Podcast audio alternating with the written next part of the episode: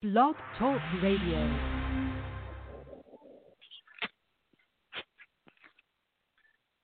So where do we go from here? You go all the way to the top if you're not afraid. Everything's gonna be alright. I'm gonna be everything to you. I'm gonna be your father, I'm gonna be your friend, I'm gonna be your lover. But you gotta believe in me. Gotta believe that everything I tell you to do is for the best. For both of us. The original capital was provided by the labor of slaves. It's a mistake. It's a mistake to assume that we can combat racism by leaving capitalism in place. It's a mistake. November 3rd, I'm going to go vote for a white man. Yeah, racism is integrally linked to capitalism. Uh, capitalism is racial capitalism. Uh, And November 27th, I'm going to go give all my money to another white man. Your economic reality dictates your political one. it's a mistake. We want to become politically strong without being economically strong. And the reason why we don't want to become economically strong because the average Negro in America does not want to discipline their spending habits. Lack of discipline in black America is one of our greatest crises, but nobody wants to address that. This is why I believe we must divorce ourselves from that system totally We said we're not gonna fight capitalism with black capitalism, but we're going to fight it with socialism. We're not gonna fight capitalism with black capitalism. We're not. Every successful revolution in history began with education and economics. You need education to change the intellectual paradigm. You need education to make sure you can forge a collective consciousness amongst the next generation. Education is critical. Education is necessary Not black capitalism. to bring about the psychological revolution that must precede all other revolutions. Not black capitalism. We want to change black America without changing the mindset of black America. There will be no change economic black America without a changing of the mindset economic before we change the way that we are. I don't know what racism is. The psychological revolution of the mind, education and economics is all other revolutions. The revolution that must precede all other revolutions. I keep 'em broke. Wake up one morning with some money that's subject to go crazy, you know? I keep 'em looking good, pretty, and all that, you know, but no dough. We said we're not gonna fight capitalism with black capitalism, but we're going to fight it with socialism. Economics also speaks to the loyalty of the community. Because when your people can come to you for a job, when your people can come to you when they are homeless, when your people can come to you when they are hungry, Yeah, racism is integrally linked to capitalism. Capitalism is we racial. must divorce ourselves from that system totally and create our own. All power to the people, all power to the people. This is the People's Black Panther Party for Self Determination. Our national chairman is Brother Yanga Nkrumah. National Director of Operations, Sister Seven Khadijah. I'm the National Chief of Staff, Brother Robert War. And today, like always, on every fourth Sunday, you're going to get the Panther 48. Brother E and Brother Syke and myself dropping the bomb, trying to educate the community, and building with our people for those people that are listening in on uh, the internet, if you want to join in on the conversation, you can call us direct at 323 870 4191 and press 1 to be placed into the queue and add to today's conversation. Uh, so, today, what we want to go ahead and dive into is the question Is capitalism the enemy? Now, within that title, we had the word cream which is ca- uh what what is it? Cash rules is everything cream around stand? me.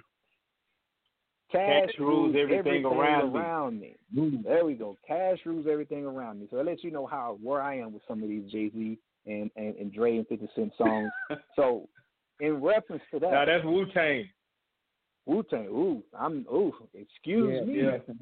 Wu Tang is the lit. I can't, I can't. I don't want to talk bad around about them. But that concept, cash rules everything around me, just sounds like it would. I would not have thought that would have been a Wu Tang. But I need to hear the song, so I'm gonna go back and do my work. I apologize, RZA. I will go back and do my homework. Okay. I want to. Uh, let's first go into this before I uh, pass the mic over uh, and establish the battlefield arena so that this topic does not take an ambiguous form. The position awareness framework is referenced in uh, around either black people here in the United States, African people across the globe, people of color, as it applies to building collective wealth. I want to say that because to me, when I hear the title "Cash Rules Everything Around Me," I think of an individual. So I do want to make sure that the listening audiences know that when we what, what we're talking about is we want to move into the concept of collective building and growth as it applies to Black people. Uh, with that being said, let me go ahead and uh, pass the mic over to Brother Sight and let him um, get us to dive right into this.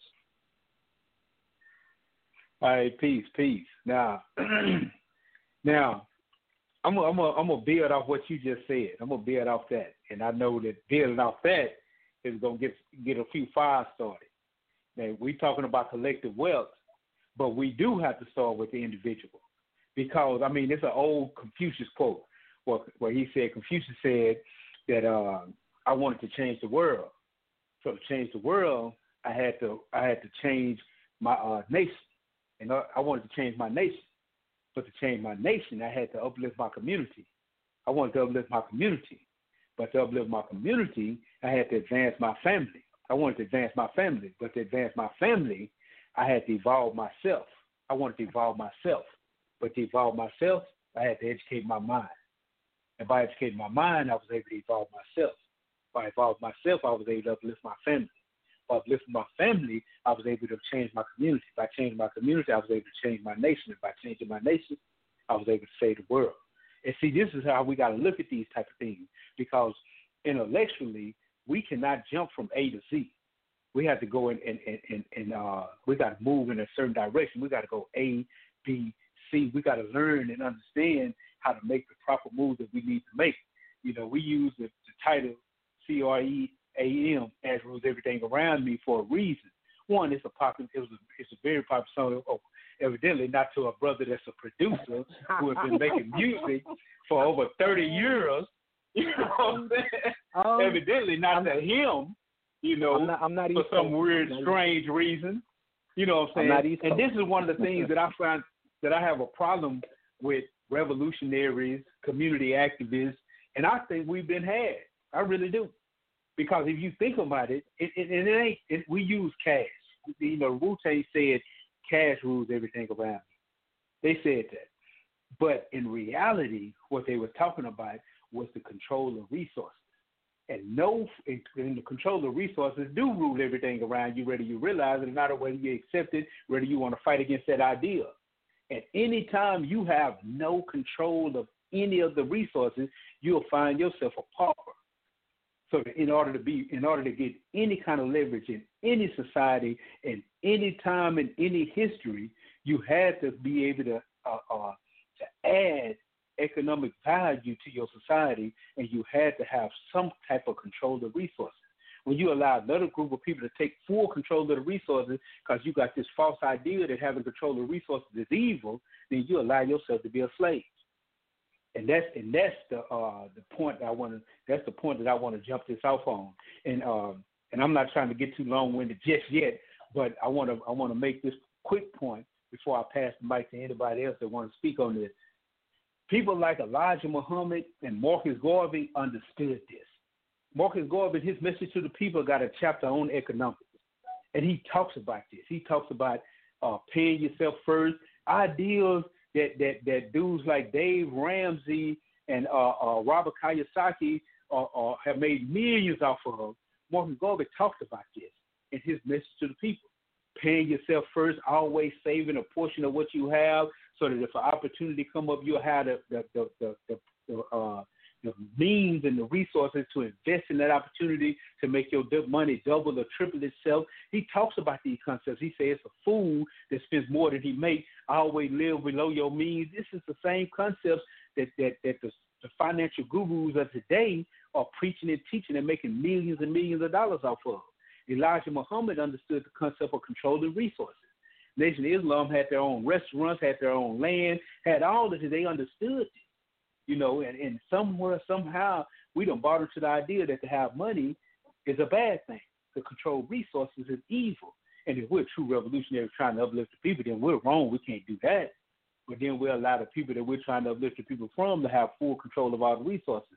To me, that's insane, and we and we'll be chasing our tails forever until we get ourselves out of that false idea. And that's all I have to say for right now. I'm gonna pass the mic. I'm gonna let Brother E in. I know Brother E ready to go. I know he ready to go in. I know I don't let him on fire.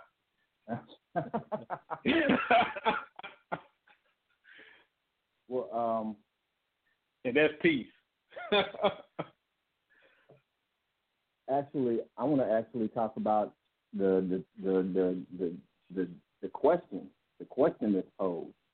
I mean, I don't really necessarily per se have a uh, uh, uh, a problem with uh, what it is, you know, the concept and the idea that you put out there. You know, the, the things that you said, maybe point by point, dig down into them. I'm sure we'll find somewhere where we diverge. We always do.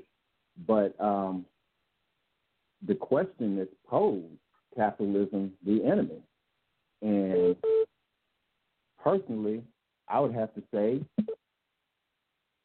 in a just real matter of factly, point blank, to the point uh, uh, answer is yes, it absolutely is the enemy. Um, and I think part of this came out of this, uh, you know, uh, this uh, this decision to have this conversation came from that uh, Almighty Black Dollar song. what's the guy's name? Young Jeezy and Rick Ross. Okay, I'll take that. Um, the the you know the, the the the premise of black capitalism and and all of that. It's interesting to me that you know in in the song they they and this is capitalism. This is how it works. They are saying these negative things about these uh, big money uh, uh companies. I don't remember the names. I didn't act. I listened to a little bit of the song as much as I could deal with, but to but I went and pulled up the lyrics so I could actually pay attention to what was being said. And with them dogging out different high dollar uh, uh, uh, companies and you know brands, I forget the names of the brands that they they dog out and whatnot on there. It's funny to me that they have a song where they're supposedly trashing the idea of these big money European slave owner type companies, dogging them out. But this song was released by Def Jam, which is owned by I think Universal Music, which is owned by Vivendi. So it it it's this it, it's capitalism at work. You put out what you feel like the people are wanting to hear in order to make a dollar. You know, if they really if they were really pursuing that in this idea of black capitalism, they do what Prince did.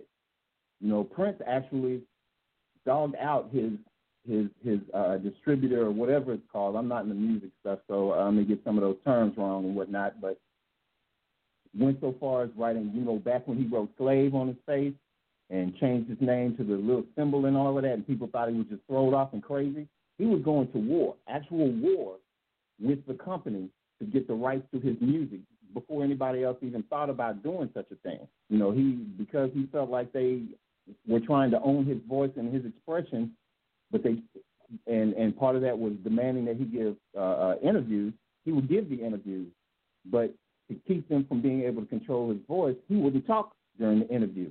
He would have one of his, his people from the band or his clique or whatever sitting there.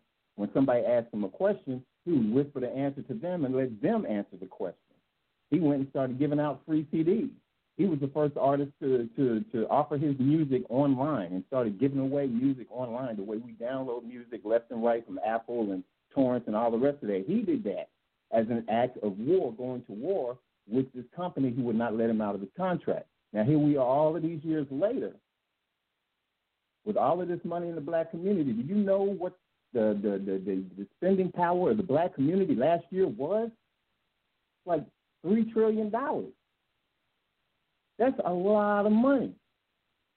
So this idea of black nationalism and and and and or black excuse me black capitalism, as if funny how we say that voting is nonsense for from a revolutionary perspective because it's participation in the system. But at the same time, we turn around and don't hold that same measuring tool when it comes to controlling those resources. I had a, a, finance teacher in high school named Miss Hadley, and she said something that even just now is really dawning on, dawning on me as to exactly how profound it is. She said that every company in every business in this country is in business for one reason, and that's to make money. Period. Even nonprofit organizations are in the business of making money. Adam Smith said that capitalism ultimately, in its essence, is is a means by reaching a, a means to reach rationally one's own self-interest. Capitalism is based on private ownership and exploitation, two ideas that are counter to the African mindset. They're completely opposite. They're antithetical to who it is we are. The idea of private ownership. Most indigenous cultures don't have even terms for owning the land. The idea is that land don't belong to us, we belong to the land. The idea of exploiting others. And again, those are key concepts of capitalism, period. Angela Davis said the first capital was us. We were the initial investment. And it's moved on from there. My man, what's his name? Uh, uh, uh, uh, uh you know, what's his name? Um, the uh, uh, can't believe I can't remember the brother's name. Um, I am a revolutionary. Fred Hampton said that we you can't fight fire with fire. That we're not going to fight uh, uh, uh, uh, capitalism with capitalism, but with socialism. So the idea of controlling the resources in our community is absolute. Has to be done. You know, uh, uh, uh, Kwanzaa, all of that talked about that. But the way in which we go about it has to speak to who it is we are which we can't liberate ourselves using somebody else's tools, using somebody else's methods. We keep playing their game. We're never, ever going to win it. So that mindset has to be shifted. We have more than enough money. When you talk about Ice Cube and, and uh, interview of his that he read or that you read, uh, uh, when he was asked about uh, uh, black people, black folks, you remember that site, Rose in Hollywood yeah. and, and all of that? It's nonsense yeah. to me. It's nonsense. There's no reason that right now, today, in the music business, that we should not control everything from the artist's entry to the, the, the cat on the street buying the, the music. We can control the distribution, the creation, the, the, the you know, if people buy CDs, the making of the CDs, the uh, just, uh, distributing it to, to, to, to, to black owned independent uh, uh radio stations, Ain't no way between cats like LeBron and Dre and, and 50 and all of these other cats with all of this capital, there's no way that we should not already have it. We've been participants in capitalism since we got here, and we're still at the same level of capitalism because the whole intent of capitalism is to keep somebody on top and somebody on bottom. It's not about community control. It's not about uh, addressing the needs of the community. It is about the upliftment of the singular, of the one. And I'm not saying, and let me set this aside right now for the rest of the conversation because I know somebody's going to try to weave it into that. I'm not saying don't have a decent job. I'm not saying don't have money to feed your family. I'm not saying go hungry, stay broke. You can't be a revolutionary and be and have your bills paid at the same time. Not saying that. So if anybody wants to chime in and say, oh, well, you can't, that's not what I'm saying. That's not what I'm saying. So please set that over there. Let's not have that conversation and make it nasty.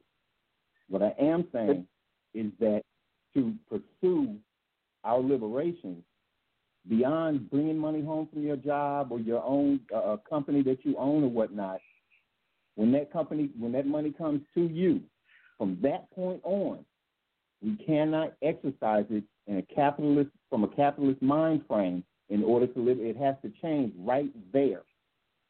Capitalist endeavor you make with that money has the sole purpose of uplifting the individual and making profit.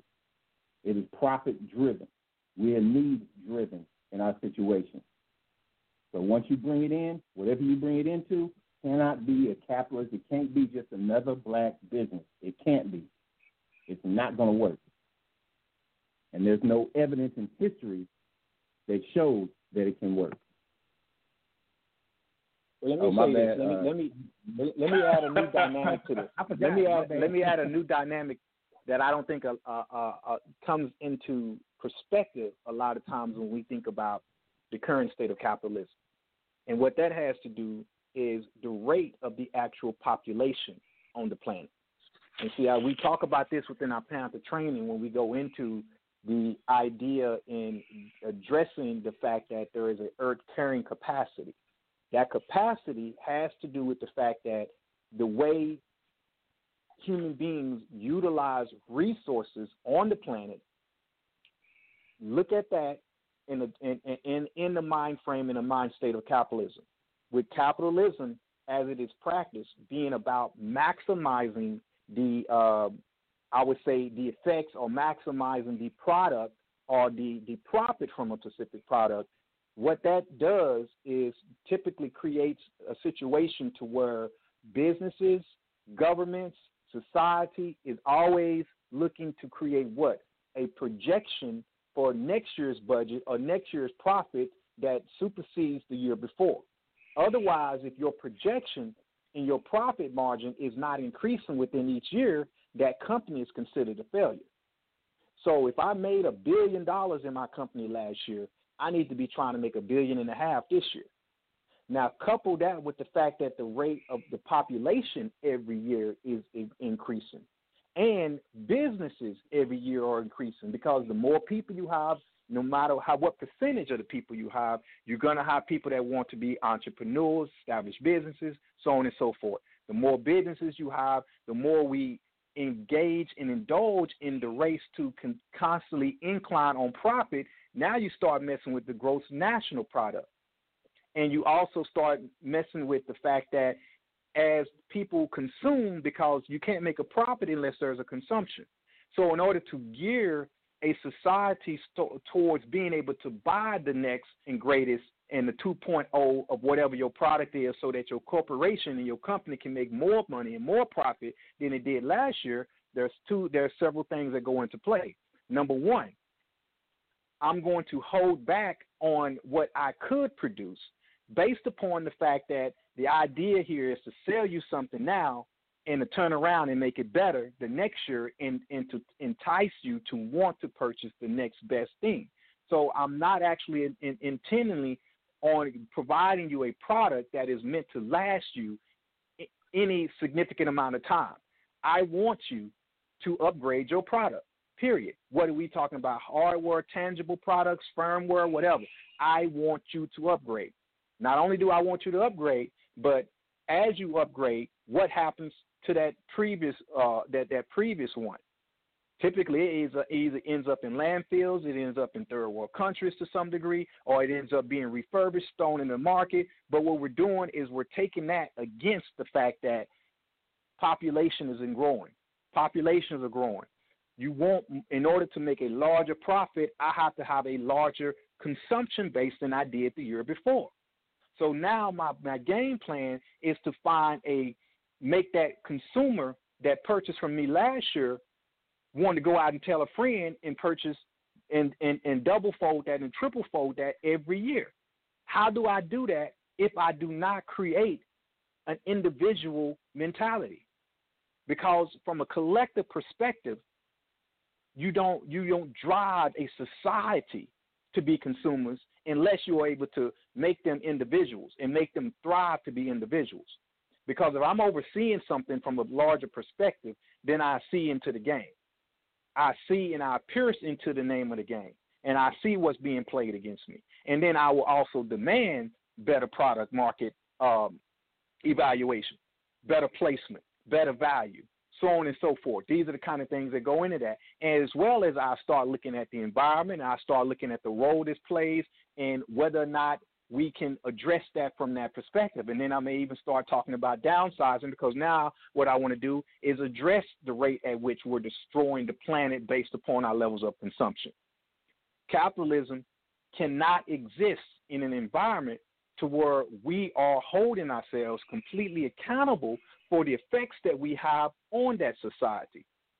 Because if my end game is to not have an end game and to constantly have a greater level of output than I did the year before, the only way I can have a greater level of output is to have a greater level of consumption. I need more people to purchase this product. So what I actually end up doing, and so you can jump in on this, is I have to make that that crack a little bit less pure this time than it was the year before. I got to constantly nip at it and take and take the purities out of it and be able to spread that that margin out of it more and more and more.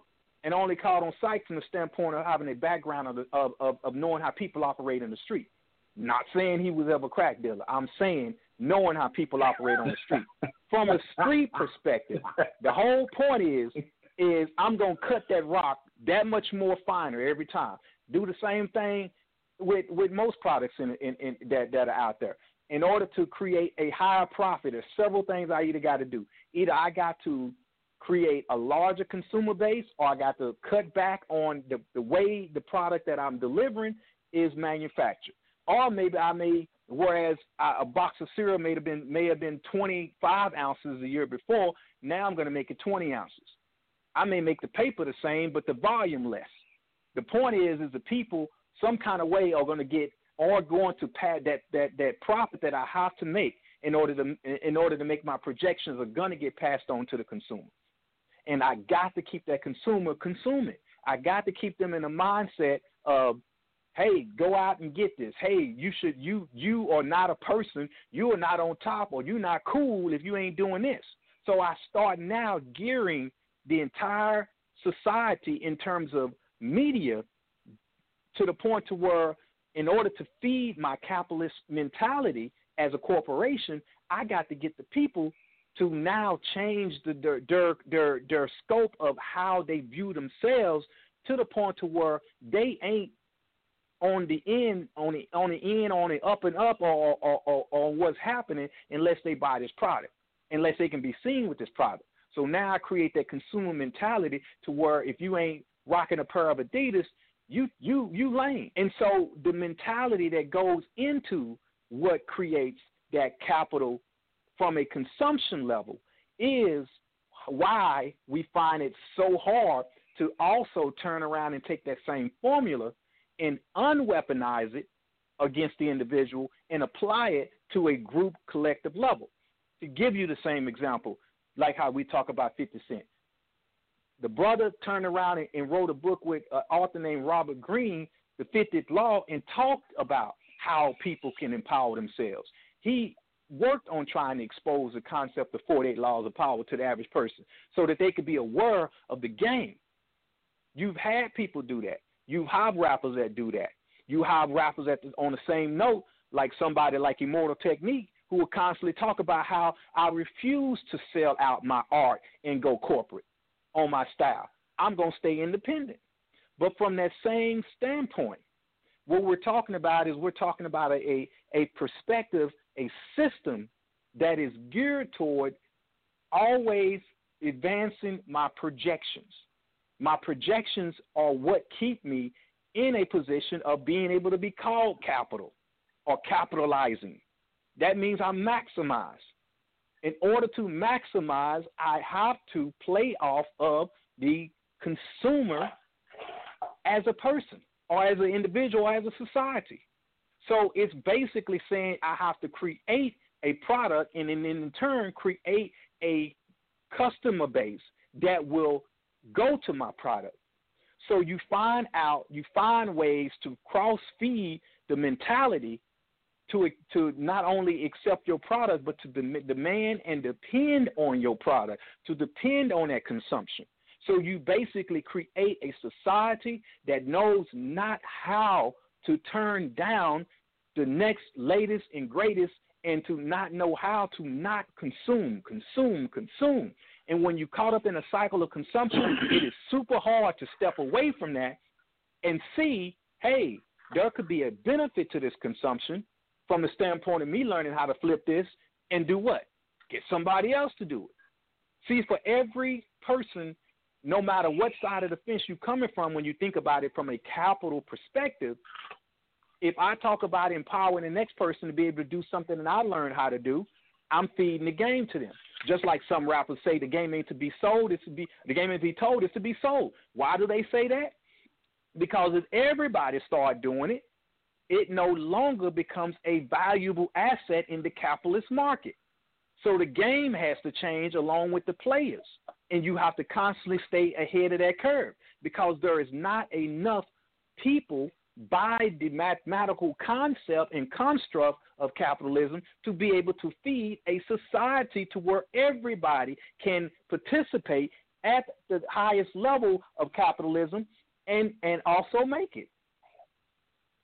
It it's not the, the the concept of capitalism, the concept of being able to constantly increase your gross national product, the concept of constantly being able to increase your profit margin is not a model that can work across the board in terms of empowering a society because the only way that can constantly get there is that my my consumer base increase. If my consumer base increase, my capital base can't can't also compete against the same thing. That's basically like me as a wolf being at the being over a terrain and having a herd of sheep that I'm eating from. And then I'm gonna come over and invite another wolf to come over and start eating from my stock. But I'm not doing anything from a reproductive standpoint to increase that herd of sheep. Well, now I'm I'm splitting my profit with somebody else that I'm telling the game. So only way I'm gonna do that is if either I'm stepping away from the game or I'm a fool. Or I'm selling the game to somebody. So I'm gonna find another way to flip the game and make money off the fact that I'm selling this game. And I'm selling it knowing that the game that I'm selling is by the time a lot of people make I make enough money off the game, the game ain't, ain't, ain't about anything no more. So the first few people that get into the game may make profit, may make a, make a, a, good way off of it, but as the game gets exposed, the game no longer is any good. So now I got to run and tell and, and, and sell another game. That's the whole pyramid scheme. So see, by the default nature of the concept of capitalism, how can that all be offset with the fact that you have an increasing population, which is an increasing population of consumption. So now that I've stated let that, me add. I'm gonna do psych. I'm gonna let psych take over. Damn. I want to. I want to add to that. I want to add to that. What did you What did you just do the whole show? Is it over with? I'm gonna add to that though. But first, I'm gonna answer some of E's questions. E asked a few questions and said a few things that I think need to be touched on first. When you know when he talked about the rappers, you was 100 percent right about about uh, the stance that Prince took. 100 percent correct, and that stance taught rappers something. See, rappers now they understand the importance of owning their masters. They understand it. They didn't understand that at first. They was allowing themselves to be tricked in food, and they didn't have control of their masters. And you see, and you still got a few fools here running around here selling their masters for crumbs. But like when we talked about the song "Almighty Black Dollar" by Young Jeezy, Jeezy owns all of his masters. So this is this is a lesson that these a lot of these dudes learned from Prince about getting control of their masters. Prince had to go through a, a long struggle and a fight, and it, and it usually works like that in society. When we see somebody else doing something, we like, why is he doing that? Oh, that's important. And so these dudes come behind him, and they don't have to go through that fight because they never signed their master's oath. They understand the concept and principle of owning their master, which will give them residual income for the rest of their life. Another thing, when you talk about uh, uh, all these millionaires and things that black that, that that come out amongst black people, why aren't we controlling every aspect of the music business? Well, J. Prince, the uh, the founder of Rap a Lot Records, he was just on uh, on Drink Champs with Nori, and uh, Nori, one of the questions Nori asked him, he said, I thought you was at one time was working on a distribution company. And uh, J. Prince told me, he said, yeah, me, Suge, he called him Big Sugar Bro. He said, me, Big Sugar Bro from Death Row, and uh, and Irv Gotti from Murder Inc. You know, we was meeting and we was coming together and we wanted to create and develop an all black distribution company to start distributing our people. He said, right at that time, he said that there is no uh, that he said I don't see it as a coincidence that the feds came and raided Murder Inc.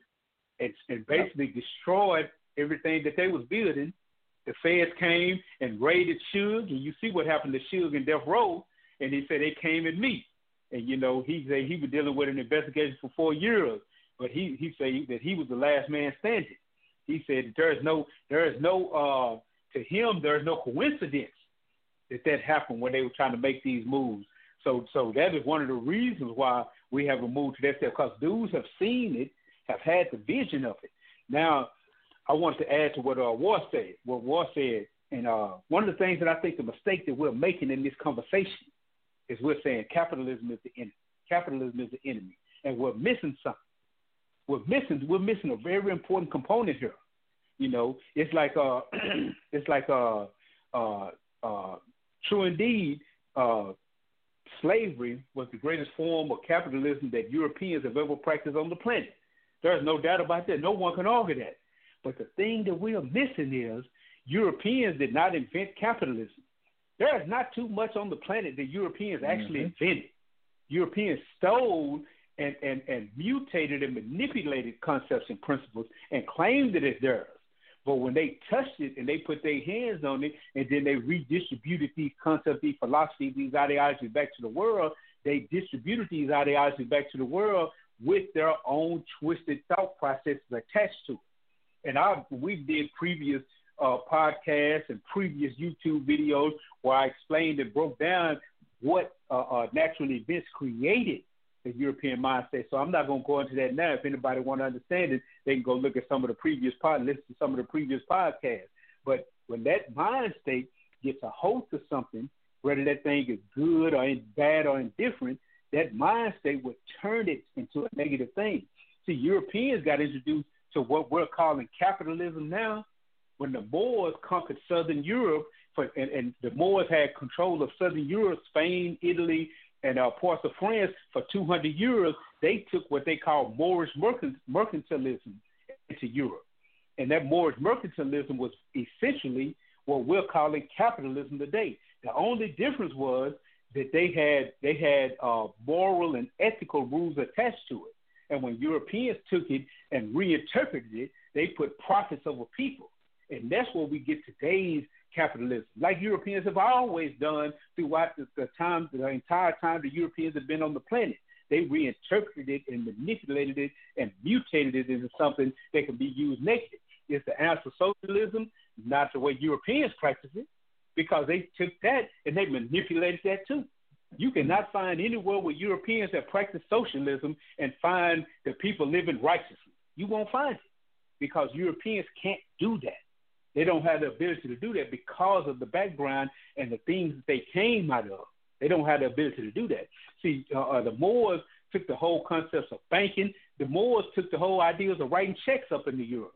They was writing checks. You can find the earliest banking systems yeah. in uh, in ancient Kemet and in the Middle East.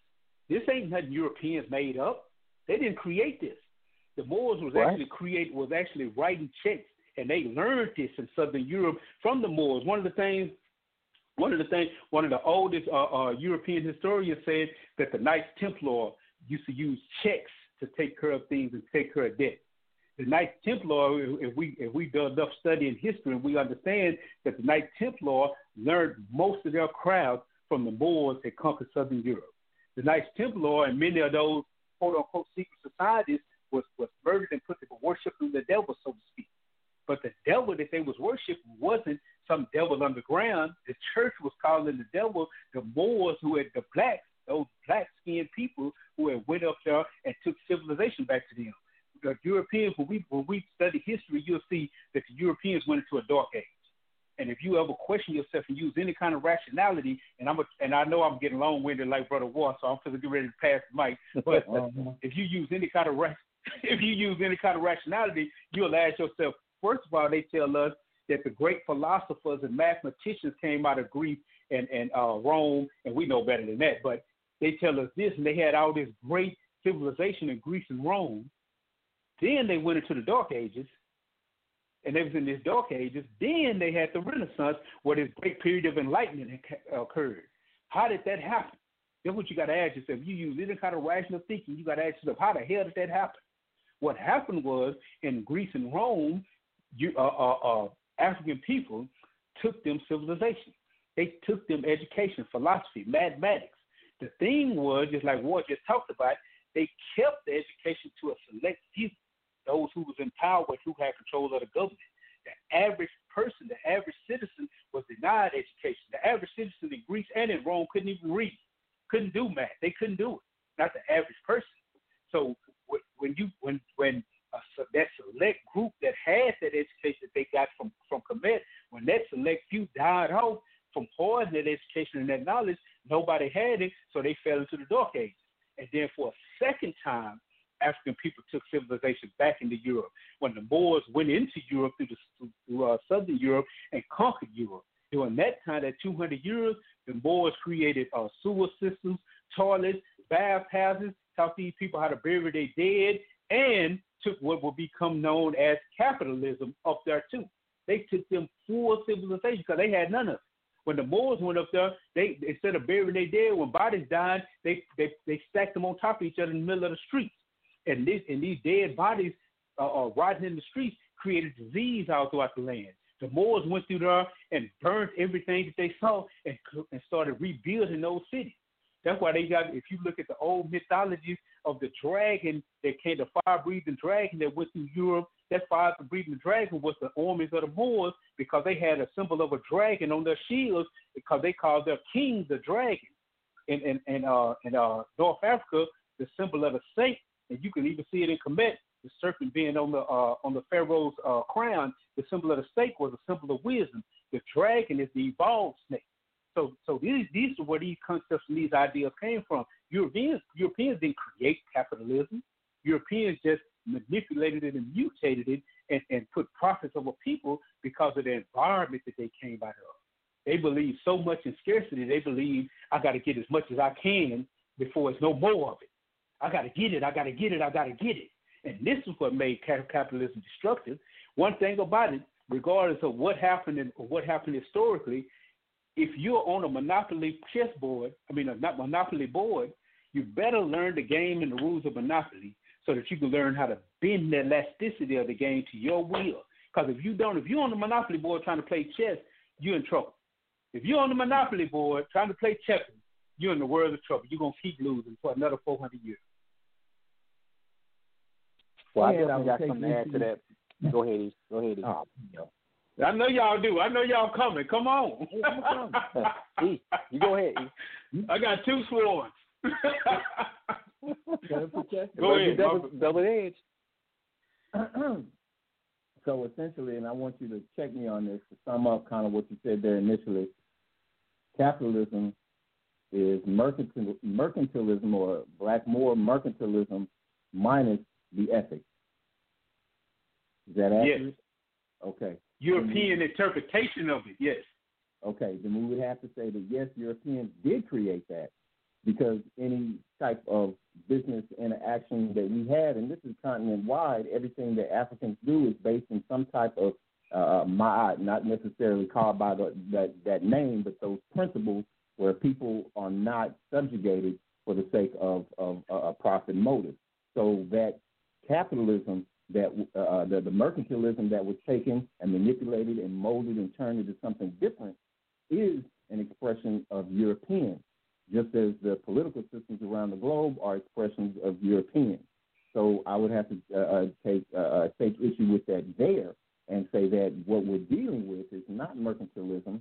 So while you know, and I'll, be the last person to tell you to not know the, the history of something and whatnot, the current uh, uh, the, the current system, the global system, uh, capitalism as a global system, uh, was set up by Europeans with that profit uh, uh profit uh, driven motive, and that's what we have to deal with in a day to day scenario. Learning the rules, understanding the rules, absolutely, but understanding more than anything that no matter how many times you go around that monopoly board, you're still trapped on that monopoly board, and you can't break out and do anything else. So we, yes, we have to understand the rules, know the rules, work the rules, but understand that it's somebody else's game and that understanding and bending those rules and whatnot to our best advantage is never going to get us liberated. That it's going to take an antithesis. It's going to take something completely antithetical and opposite to what it is we're dealing with, and something that is born out of us, something that comes from our uh, African-centered perspective. So, you know, the, the idea, in fact, the whole idea, and I hear it, a lot of folks throw this word around. It's become popular again.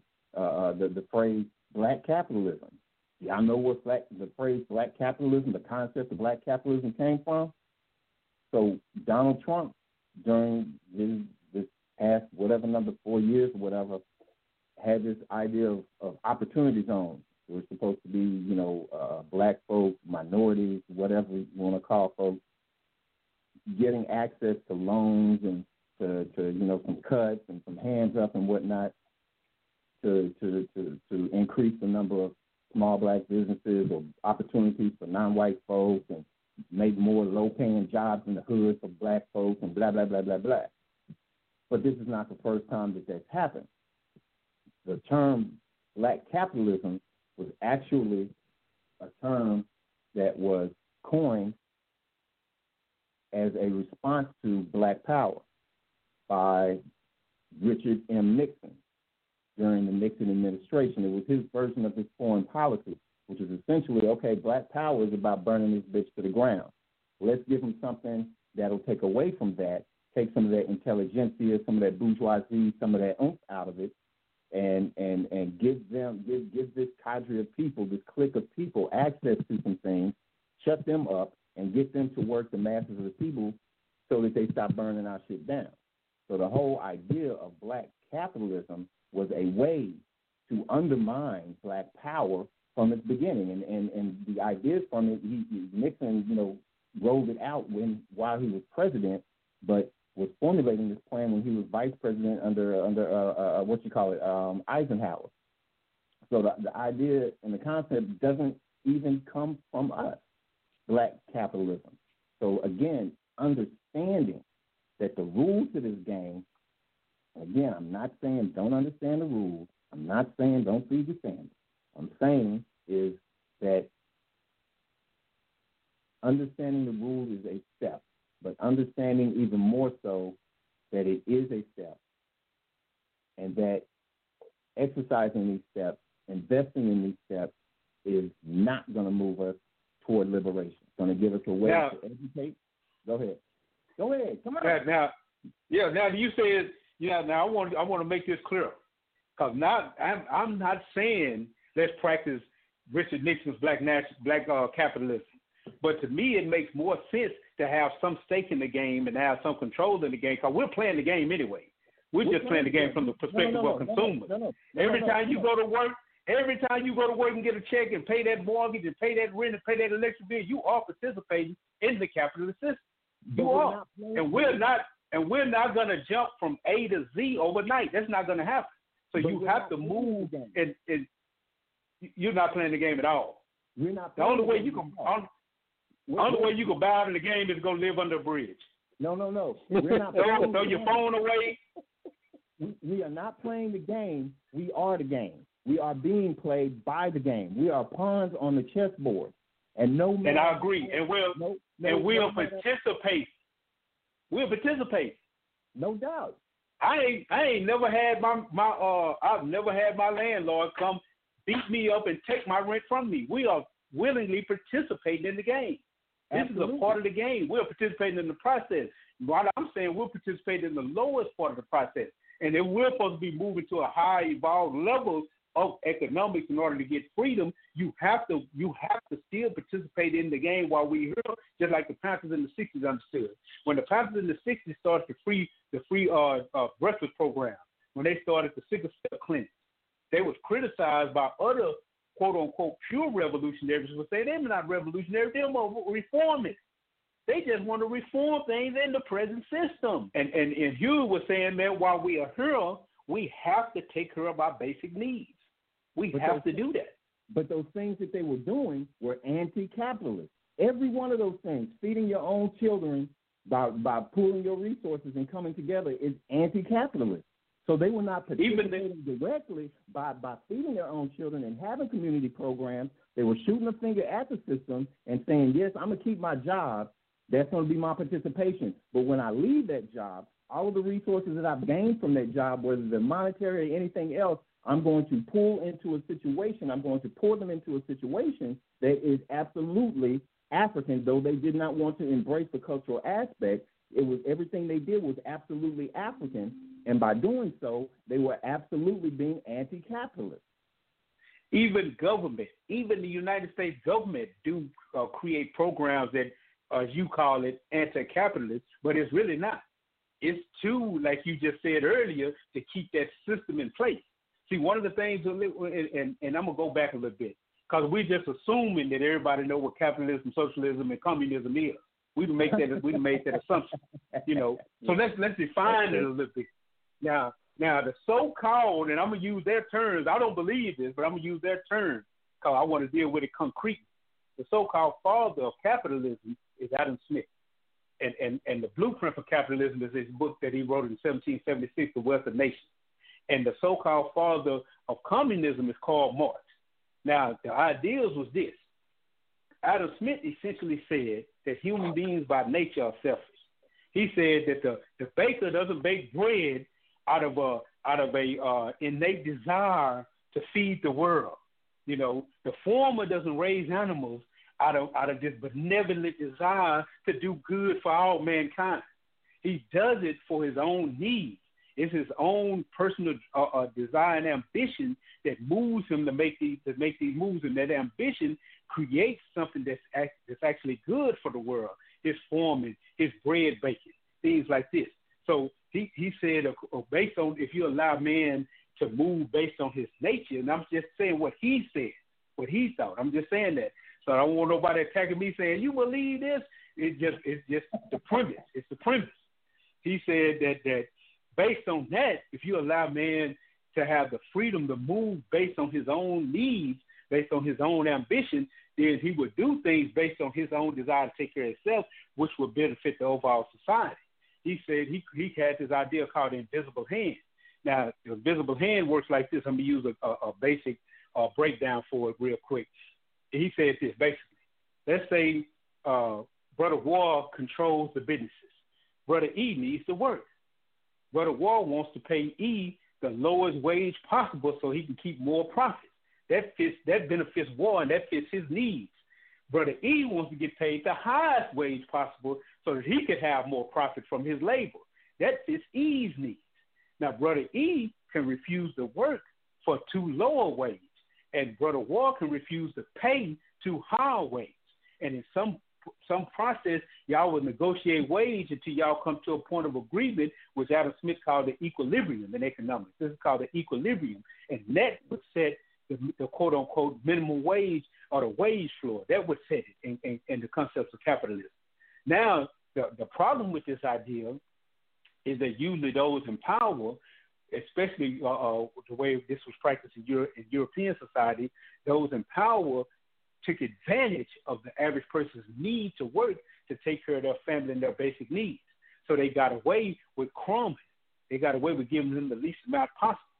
Now, Karl, this is where Karl Marx come in, and Karl Marx wrote his concepts and his ideas during an extreme uh, depression in Europe.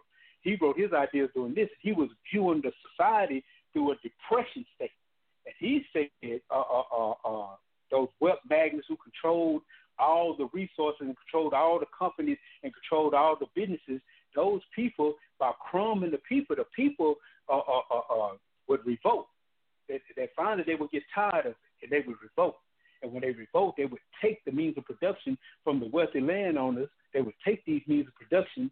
They would uh, uh, uh, destroy per, uh, uh, private wealth, redistribute the wealth, and then people will move from a state of socialism to capitalism and live in this utopia where everybody had it, held everything in common, and people just basically traded the, the basic things that they need. His quote was, "From those who have to those who need." Now, these are the principles of communism and capitalism. These these are the basic principles of that, and I wanted to make sure that that, that we understood that before we moved on, because we just made an assumption that everybody do what uh, uh, capitalism and communism and socialism is a midway point. And, and uh, Karl Marx theory, he said he said that they, they like I've been saying earlier, you won't go to A to Z. He said that there will be a midway point that the people would take all the resources and then they would establish a central committee. This central committee government would then hold all the resources and start the process of redistributing wealth evenly. This is socialism to the people as they need it. And then once all the wealth had been redistributed and the people was operating on an even on an even level, then government would be completely eradicated and the people would just simply live free and trade with each other. That's the last step in his vision, which is communism. Now, I don't see that happening with the people unless they're enlightened. I just don't see that. Only a highly enlightened group of people can operate at that level. Yeah. Cause people, cause people. Well, let me say this, and I'm gonna let you go, cause I know you want to get in. Cause people. Let me get in. Adam Smith. Adam Smith was. Adam Smith was right about something. He was right, and I'm going to give you the science on it. People are selfish. People essentially are. They're not meant to stay that way, but they are. They're born selfish. The human brain evolved in three parts. The three parts of the human brain are called the R complex, the paleomammalian brain, and the neocortex. And the, the R complex is the first part of the brain that's developed. It's the part of the brain that you'll find in snakes. It's the part of the brain that you'll find in rept- reptiles, lizards, things like this.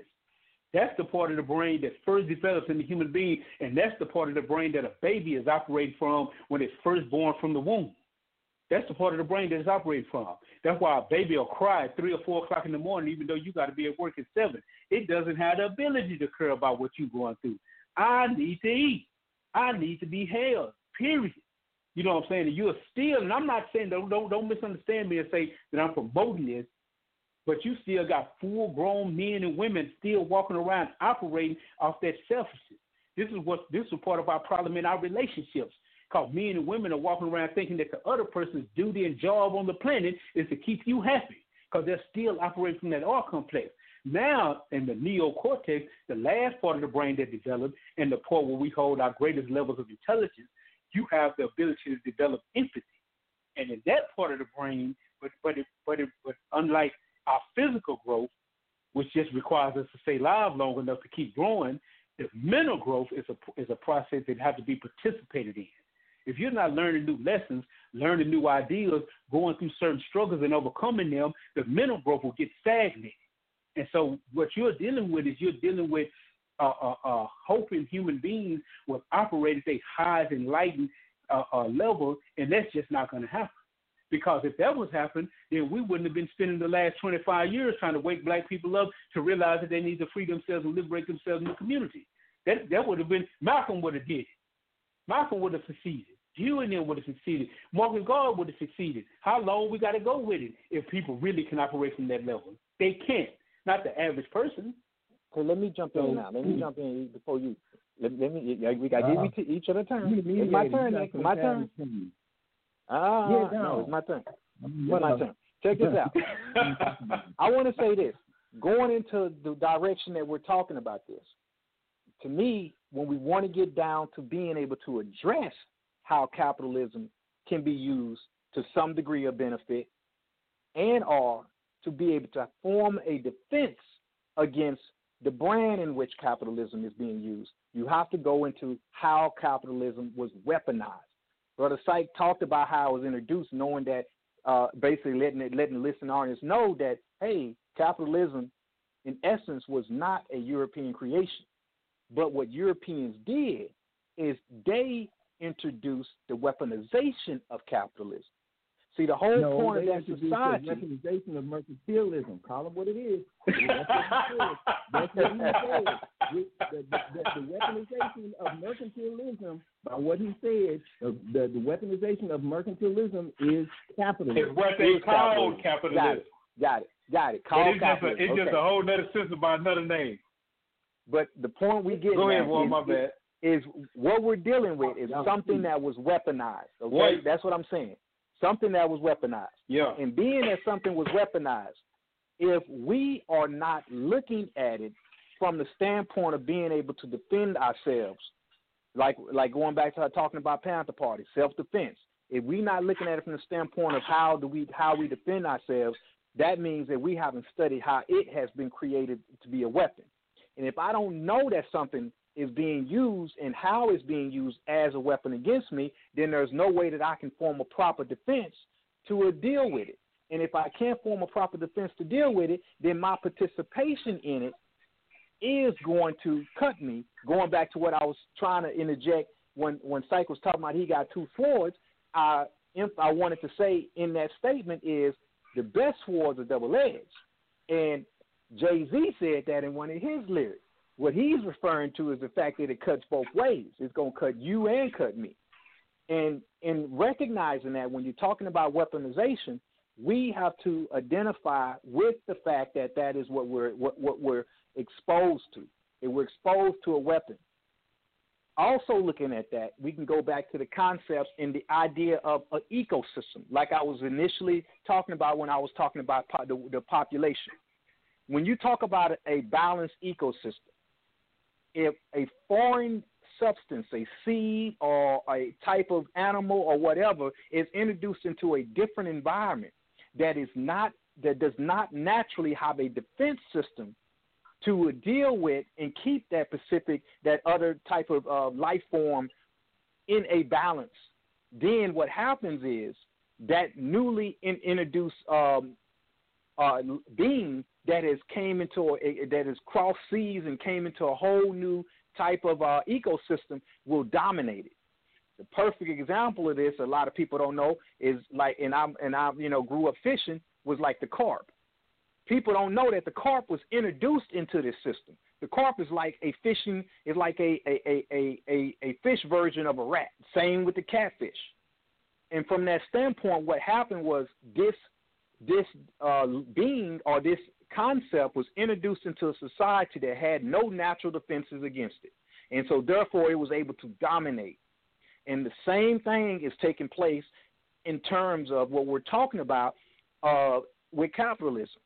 So, what we have to do is go back and recognize how it's weaponized, so therefore we can know how to even address it from the standpoint of a problem solution. And in saying that, I want to refer right back to something Brother Syke talked about with Adam Smith dealing with the inquiry uh, um, of, of nations. Now, remember, in section two of that, the whole the title itself tells you an inquiry into the nature and cause of wealth of nations.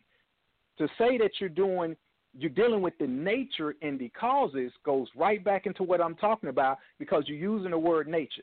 Basically, what that's doing it is playing and it is addressing things and looking at things from the psychological response in terms of human behavior and human consciousness and how the humans operate. Robert Greene wrote a book called The Laws of Human Nature. And in that book, there, he also exposes how human beings operate and how they can be manipulated in terms of the psychology of humans. So you can take both of those books and you can see how basically, from that standpoint, uh, capitalism was weaponized.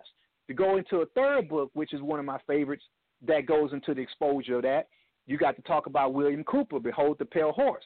He in that book he had a section called um, "The Silent Weapon for Quiet Wars." That whole area is basically talking about the weaponization of economics. And I'm just going to read a brief passage from that and, and, and, and jump away from it. He says it shoots situations instead of bullets, propels data processing instead of chemical reactions.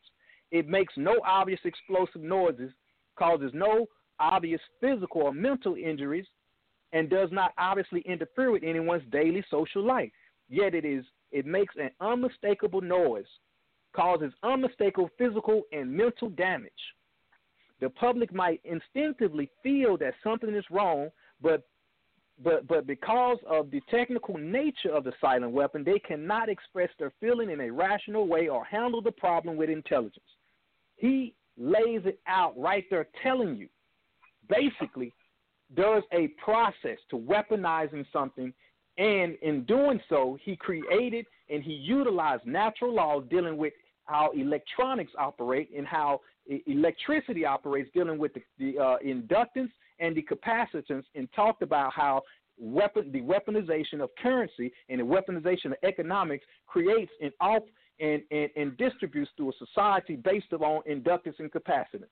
He laid it out thoroughly in terms of what type of weapon it is, how it is used on the people, and how the people are not able to naturally form a defense system because they are outside of their ecosystem in terms of the knowledge and understanding, going back to what Psych talked about in, in, in saying that people are naturally selfish.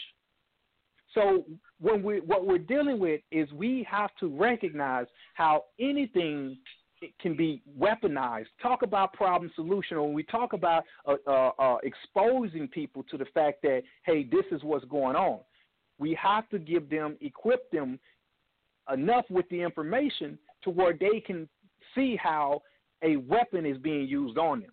Once I can at least identify with the fact that it's a weapon and identify with how that weapon is used, then I can start forming, forming a, a defense. And in a defensive mindset, going back to Panther ideology again, in a defensive mindset, now I can form an offense. Now I can operate within the guise of capitalism and be able to use it to some degree to be able to to empower myself. But I can't do that if I even if I don't know that something is a weapon, yet alone that weapon is striking me left and right, and I don't recognize it. All I know is that some it hurts, I don't know why. I just know I'm frustrated. It hurts, and it, but again, if I can't identify with it, then basic human nature is gonna make me lash out to the next closest thing to me.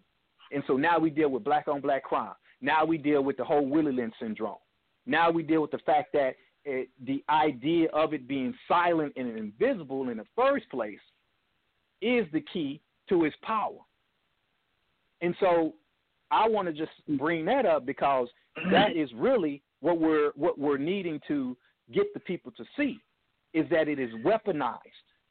So in its essence, and that, going back to the Moors, that's not that was not the case. Go ahead.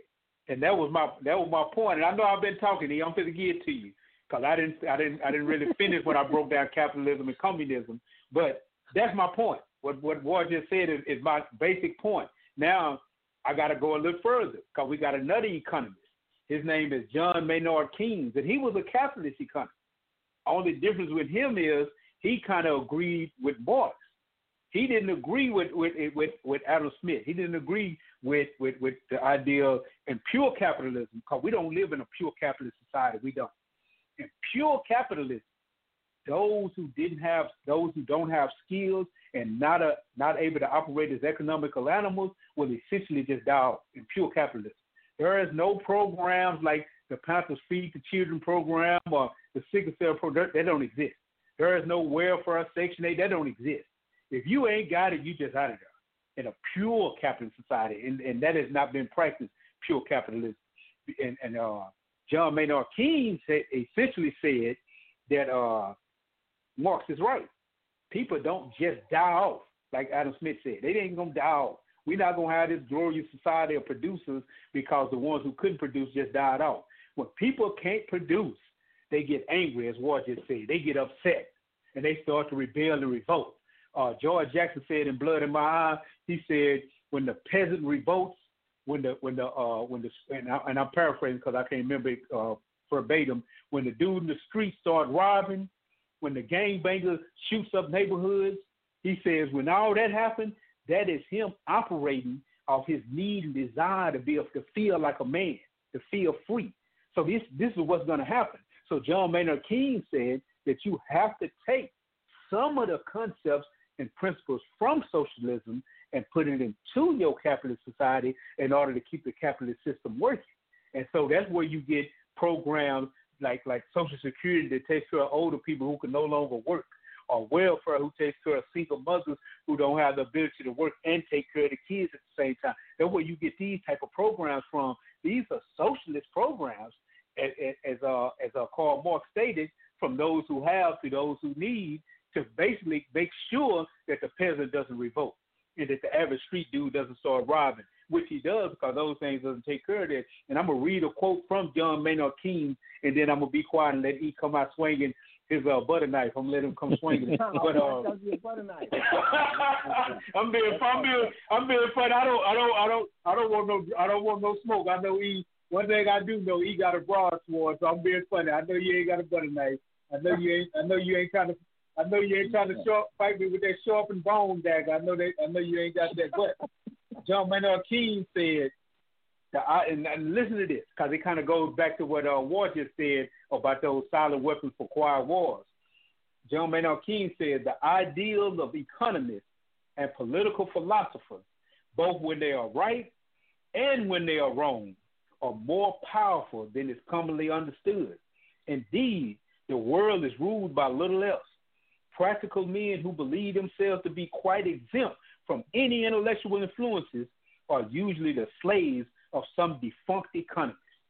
And and and one of the things you got to look at when you look at because we just did a political series on our YouTube channel on the Panther 48 YouTube channel. One of the things that that has to be understood is that the basic disagreement in any political party is usually based off economic philosophy. Go ahead, buddy. I'm gonna pass the mic. so to to go back, um, um, you know, Robert Greene and, and other cats that that, that wore this, the the the the Behold the Pale Horse and, and all of these cats were written by some cats who had some very insightful understanding of the European mind. However, we're not dealing with the European mind. We're dealing with the African expression of the European mind. And I think that we have to uh, uh, uh, uh, give that some credence. Absolutely, people are selfish from birth. However, from thousands and thousands of years of cultural development, betterment, improvement, spiritual growth, all of those things across the continent of Africa, we have to acknowledge that the selfishness by our own ways, by our own culture, by the way that we behave and act. I'm talking about outside of our dealings with the European. I'm talking about up to that point when we were ourselves. Were our cultures were geared because of our understanding, because of our knowing, to teach those members of the community to overcome, to move beyond by nature. In fact, the idea, you know, we talk about the nature of, of Europeans, and I know you've gone into, uh, like you said, uh, how Europeans came to be and their minds got shaped by the surroundings that they were in, and da da da da da, and scarcity and all of that. That also plays a role in, in it. And being that we came out of a place of abundance as opposed to scarcity, after thousands of years of these experiences and living like this, it becomes a part of our DNA to the point that those African cats, the, the, the so-called you know few in them, Black Panther Party, were doing things that were very African without ever acknowledging that they were African, very anti-capitalist because none of what they did was in pursuit of a profit. All of it was in pursuit of addressing the needs of the people, which is the African mind.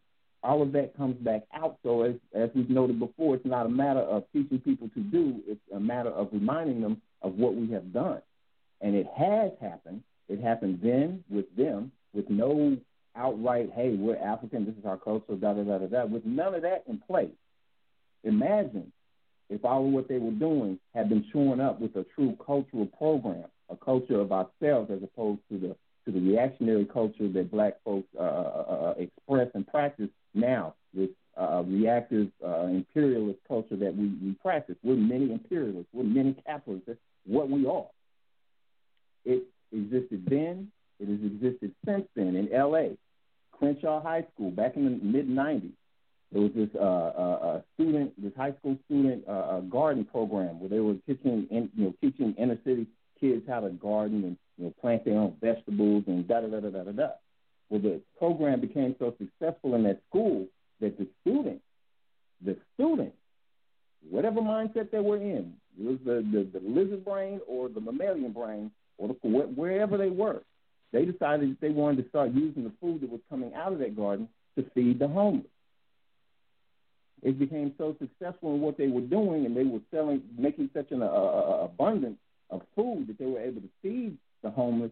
And they turned around and decided, hey, let's go sell some of this at the farmers market and reinvest that money into the into the program. And that's what they did.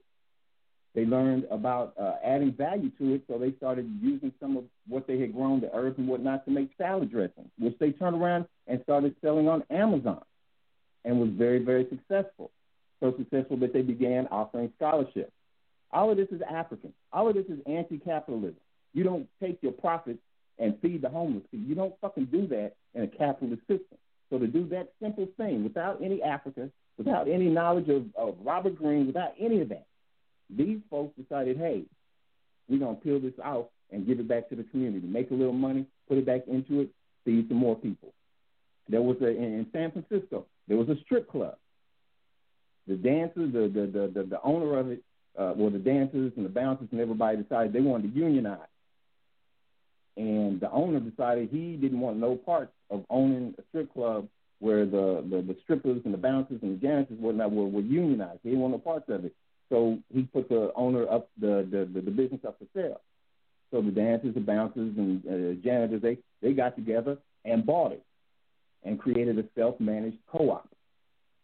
We, they they had uh, a system in place where management was rotated through the members within that business, so that number one, the manager uh, because the manager wasn't the same person all the time. Number one, they didn't have the overwhelming responsibilities of a manager all the time. So like six every six months or so they would vote or, or, or the, the, the position would rotate. So that manager wouldn't have the, the overwhelming responsibilities of management, at the same time wouldn't have the, the, the overindulgence of the pay that a management manager gets.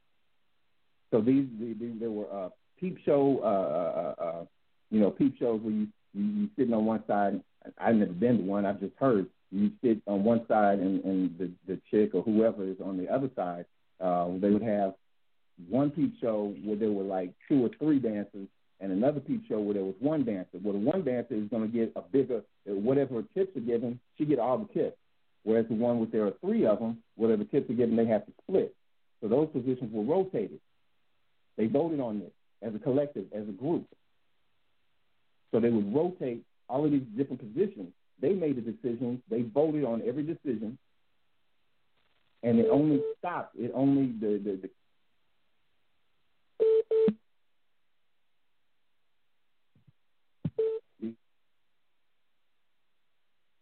show. Excuse me, can you hear me? Yeah, we can hear you now. Okay. Um, the only reason that the, the strip club closed was because um, the uh, the uh, the neighborhood, the government decided to gentrify and started, you know, driving up prices and you know that that whole routine. But the co-op situation where people, and again, that's the difference between European idea of socialism and what socialism actually is, which is real socialism is more an idea of, of, of African communalism, where the masses of the people, the people involved, those who buy the product and those who produce the product, are involved in the decision making. There are organizations, at least one in, in, in I want to say Catalan in, in Spain, where the masses of the, the, the workers own it and every time there's a, a new uh, a product or a new contract that comes up, the people, the, the workers vote on whether or not. It's not made by somebody sitting up in, in an office somewhere getting a bonus because he landed a deal. It's the people who actually have to put the work in and and and and get get to make the decisions. They they they they vote on if you're the supervisor and your review comes up, it's the workers that review you. And if you're not making the cut according to the workers, then you get voted out. So these are situations that are anti-capitalist that people can do right now. In fact, when I went to the Bahamas, there uh, uh I was exposed to this this, this cat. Uh, uh, I forget his name, Dave, something simply Dave. That was his name. He was our tour guide. We went to the Bahamas, and he took us around and he told us and introduced us some of the folks who we may have heard about this. In fact, we may have heard about this, but communally. Everybody would put in on a pot, and it would be given to a, a trusted member of the community. And then when some something came up in somebody's life, somebody had to leave their job because they were injured, or there was you know this catastrophe, or some big deal came up, or whatever, that pot would go to help them. That's anti-capitalist. Black folks with and families, and I wish I'd done this with my family. But sons and daughters, when they start earning money, mothers and fathers, every, everybody gives it to, to Big Mama, whoever it is, gives a certain amount of money. That money is pooled and put together. When something comes up, that money is distributed to whoever needs it most. So these are things that, that, that are not foreign to us. We do these things. We just don't realize that we're doing them. We don't realize how empowering they are if we do them and pursue them because we have these obstacles that are put up that we, we can we can somehow get a black business and that black business profit driven is going to somehow address the needs of the people. It's just not going to happen. So, like I said, our participation in capitalism should be the bare necessity. Pay your bills. Beyond that, you got some extra money. Put that money in a pool. Start developing something so that you and and several other people. What is it? Uh, uh, uh, uh, War likes to always ask about a, a show me a working model. OBU. None of them own the restaurant, the bookstore, the museum, the school. They don't own none of that. The bank account, none of that. They don't own it. They all own it. It's a co-op. It's anti-capitalist. We have to keep the, the, the capitalist rules in mind because they will switch and change and try to do this and that and da da da. That's just the game of war. But we cannot win the game of war playing the way they play because we're not good at it. They are the best. They are absolute the best. And just the fact that they can change the rules whenever they want to. You know, if them cats, uh, Big Sugar Bear, Honey Bear, whatever you call them, and, and the other cats are working on putting the distribution thing together, you know, I, I don't have uh, any information. That's, that's the first I've heard of it, actually. But there is no way that if folks pool our resources on a much bigger level, I'm not talking about three cats. I'm uh, three cats with let's face it, Suge might have might have had some money at the time. He didn't have Jay Z money. The cat, uh, what's his name, Prince something something. He might have had money, but he didn't have LeBron money. He didn't have Oprah money. He didn't have that kind of money. You're talking about billionaires going put putting money together. Cosby supposedly was trying to buy some some some some some uh, TV station or, or make some investment in those directions around the time he started getting busted. So yes, as individuals, we try to make this happen. As individuals, which is what capitalism is, individuals, it's not going to work. So when you have a collective, if you have five or six or seven or ten billionaires and millionaires pooling their resources that's going to be a game changer. That's a whole different conversation. That's something that they've never seen before, and I honestly don't think they're prepared for. But on a very level level where we operate, because obviously none of us are billionaires, you know, but operating where we're at, having those co-ops, the food co-op that we tried that we were working on back in the day, the information co-op that we were working on back in the day, those are the things that are going to dig us out. Because as long as we are dependent on one another, not the system, there's really not a lot that they can do about it. They can take out, you can kill the revolutionary, but you can't kill the revolution. And those co-ops and their mindset, which have to be affected first, those co-ops, those types of situations, solidarity co-ops, true democratic situations, cannot be broken down by a capitalist system because you move sugaring them out the way, you got other folks right there to step in and and continue to continue the operation. So keep your job. Don't be broke. But be mindful of after you leave the job, you're not a capitalist and you can't invest in capitalism and expect to change capitalism. That, that, that that's what we've been saying the whole you can't participate in the system. You can't dance with the devil and expect the devil to change. It's just not gonna fucking happen. It's not. And there's no evidence that it would happen, has happened, or will happen. So yeah. Yeah. Now see now see we're not we're not in we're not in a lot of disagreement, but we're in some disagreement. Because see, what I want is I want us to do more than keep our jobs. I want us to create the jobs. But And, and, how? But and hold on, let, let, let, let, hold on, hold on, hold on, hold on. Let me say this. You just said it. You said while while J. Prince, Big Suge, Irv Gotti and them didn't have Jay Z money, but if ten do people on that level got together, then they can really make changes. But the only re- way they can get, the only way they got to that level, because they played in this game. Now, if a conscious man learns how to, and I'm not saying now, now see, understand this. What I'm what I'm talking about is I'm not talking about European version of capitalism, and I'm not talking about European version of socialism. But even you use examples where people have learned how to take skills that they had, introduce those skills to the market, make a profit from it, take a portion of that profit and, put it back into the community to the people, and keep some to keep their businesses going, to keep their lifestyle taken care of. That's what I'm talking about. And what I'm saying is that part of the problem is that those who call themselves revolutionaries, conscious, or community activists uh, uh, uh, shy away from this. They shy away from making money. They shy away from starting businesses because I don't want to dance with the devil. I don't want to be considered a capitalist.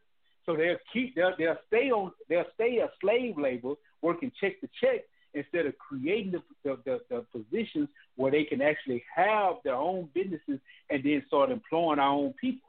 See, see, see, I'm like you. I'm in 100% disagreement in the way the Europeans have practiced capitalism, but I'm what they call a realist. I'm more of a realist than an idealist, and I'm real. In reality, I understand the reality is what reality is.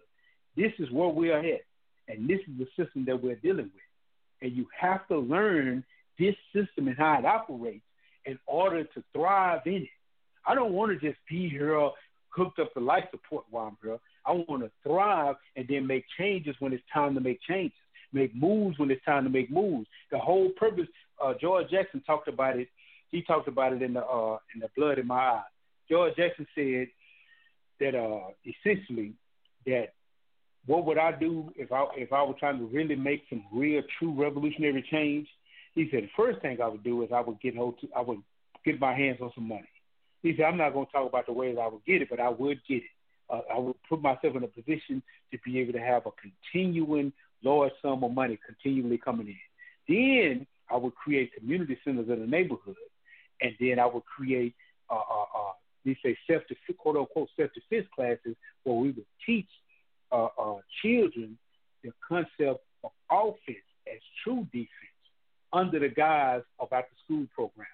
He said, I wouldn't tell people what we're doing. I wouldn't tell people that we're teaching, we're training soldiers and warriors and things like this. But the fact of the matter is, he understood, recognized, and realized that you had to be able to control capital.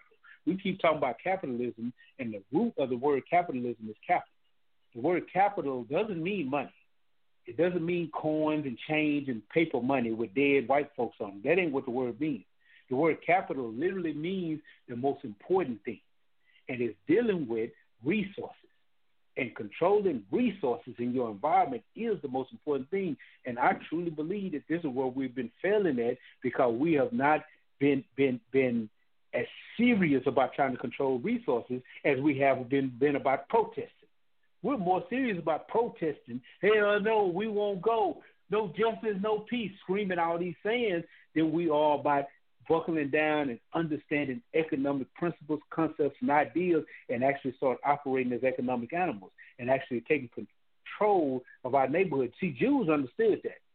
Jews understood it. Jews are usually the minority in any environment they're in, but they understood something. If you can learn how to control the economic and the media, then you could have power because media influences the, the way the people think, and economics is the lifeblood of any society. By controlling those two things, Jews protect themselves and put themselves in a powerful and a very, very powerful position. And that's what that's all I'm saying. That's all I'm saying. I agree with you on many things. That that yes, we're by nature African. Yes, by nature we developed ourselves from that lower state of brain thinking to a higher state of brain thinking before we got in contact with Europeans.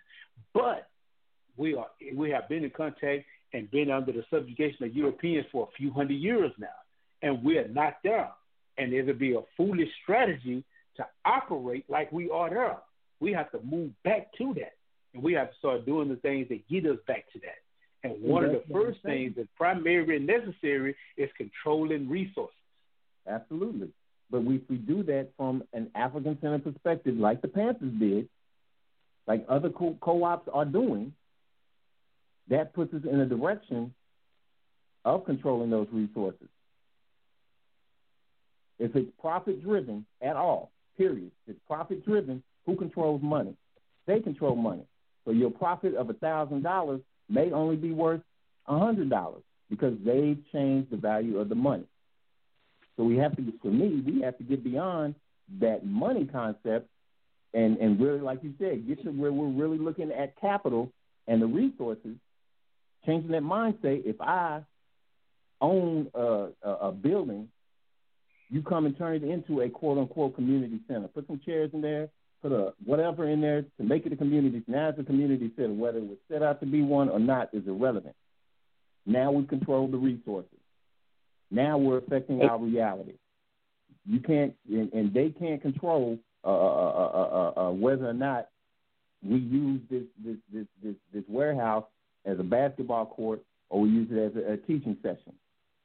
I mean, ultimately it'd be a fight, we know all that, but I'm saying from a, a, a profit-driven perspective, as long as profit plays into the equation at all, they're in control because they determine what profit is because they control that money let me do this. Let me for the listening audience, just to just to like uh, Psych does. I want to also give two books as a point of reference that I think the listening audience ought to um, read and get benefit from, and then I'm gonna go to a caller that wants to jump in. One of the books is written by Reginald Lewis, and it says in, the title of the book is "Why Should White Guys Have All the Fun?" And in case y'all don't know, Reginald Lewis was a brother, a black billionaire in the United States that did help fund a lot a lot of the civil rights movement uh, operations uh, behind the scenes. So I really think it's important that the listening audience is aware of, of him and his book. Again, the name of the book is Why Should White Guys Have All the Fun? Another book, Powernomics by Claude Anderson, Dr. Claude Anderson. I think that book kind of goes into where we're talking about heading and, and at least having an over, overall uh, understanding of how we can build power. With that being said, let me go ahead and go to a caller. Uh, phone number ending in 6050. Your mic is hot. Hello. 6050. Yes, sir. We can hear you. Hello. Hello. Can you hear me? We, yeah, we can hear you. Okay, so to your topic about capitalism, I just wanted to say that uh, the United States is not a pure capitalist society or country. Pure capitalism has really never been tried, actually. Um, it's kind of a mix between a, a number of different uh, types of governments. The main part probably being capitalism, but not the whole thing. There's no such thing as bailouts in true capitalism. True capitalism is true capitalism is total um, fairness, which has never been tried, where you make it or you don't. There's no government handouts. There's no bailouts. If you're a business, you fail, you just fail. The government's not supposed to bail you out. So True capitalism, as has been taught in university, has never been tried in the United States. They've always put their finger on the scale for certain corporations, for certain types of people, um, for white people primarily. That's not true capitalism. So I just wanted to make that clear um, off the top. Um, as far as chasing capitalism, socialism, communism. These are very old concepts. And I think we as black people need to get beyond it. There's a lot of innovation going on. And when, when I say when people say innovation, they think technology, but that's incorrect. You can innovate in anything. And one of the areas that we need to innovate in is governmental structures. You know, even as even on the continent, they shouldn't be looking at any of the existing ones They should be coming up with new governmental structures that fits their culture, their society. Right? So all of this capitalism, this stuff is old. Even the concept of money. And I'm in technology. Even the concept of money as you know it is going away. Why? Because people got tired of it not being fair, so they came up with cryptocurrency and Bitcoin, right? And as of right now, I'm very happy because I bought Bitcoin early on and it's paying off like crazy, right? Yeah. Ethereum too, and and a few other altcoins. So what I'm saying is, let's not And- get stuck in the old, old capitalism, old socialism, old con. That stuff is old. We got to get beyond that stuff and come up with something new for ourselves. That's my thought. I want to get your guys' thoughts on that. Well, I like me- that. It makes first- sense. It makes all the sense in the world to me. Well, what I was going to say on that note is, in looking at it from that perspective, you have to be a visionary. You have to be in, in recognition, or kind of like yourself, which which me myself, I'm into techno, I'm in technology as a profession too. You have to be, your eyes have to be open to the fact that innovation, like you said, is all about application, but not a specific. And the thing about that is, so many of our people don't recognize that the power of something is in the application and how it is applied. It's like when you deal with anything, uh, quote unquote, uh, classified technology or classified operation. You know, everybody knows that the United States possesses a nuclear weapon. Everybody knows that the United States is, is constantly working on uh, other levels of warfare, war, uh, weapons and warfare. But what makes it powerful is people don't know the application of the different things. That kind of goes into why I was talking about weapon, overstanding what weaponization is, because it's no different than how we can talk about, for instance, uh, gunpowder or black powder. Let me not call it gunpowder, but black powder. The Chinese use for pyrotechnics, but the application of that became something that could be used uh, to project, uh, to, to, to spit out a projectile. And next thing you know, now you got this powerful weapon of warfare. So the applications itself. So our people need to be raised to a higher level of consciousness in terms of identifying strengths, identifying markers, identifying what is actually taking place in the world around them, and we not allow our our, our mind frame to be so boxed in that everything that we do and everything that we chase after is 20 to 40 years behind the thought process of those that are in power. See, that goes back to what I talk about oftentimes when I say lin- linear thinking, critical thinking. This is why one of the first, the first subject matter we go over as Panthers is critical thinking. So many of our people, again, dealing with what's referred to as handicapped education, we are we have been dumbed down through the, the, the way academics is taught, you know, to people, not just Africans or black people here, but across the board, that so many of us fall outside of being able to recognize. Of course, people get out. You know, there's always a few that that that are able to squeeze through the cracks, or that as we get older, uh, something you know snaps in us and we start recognizing this.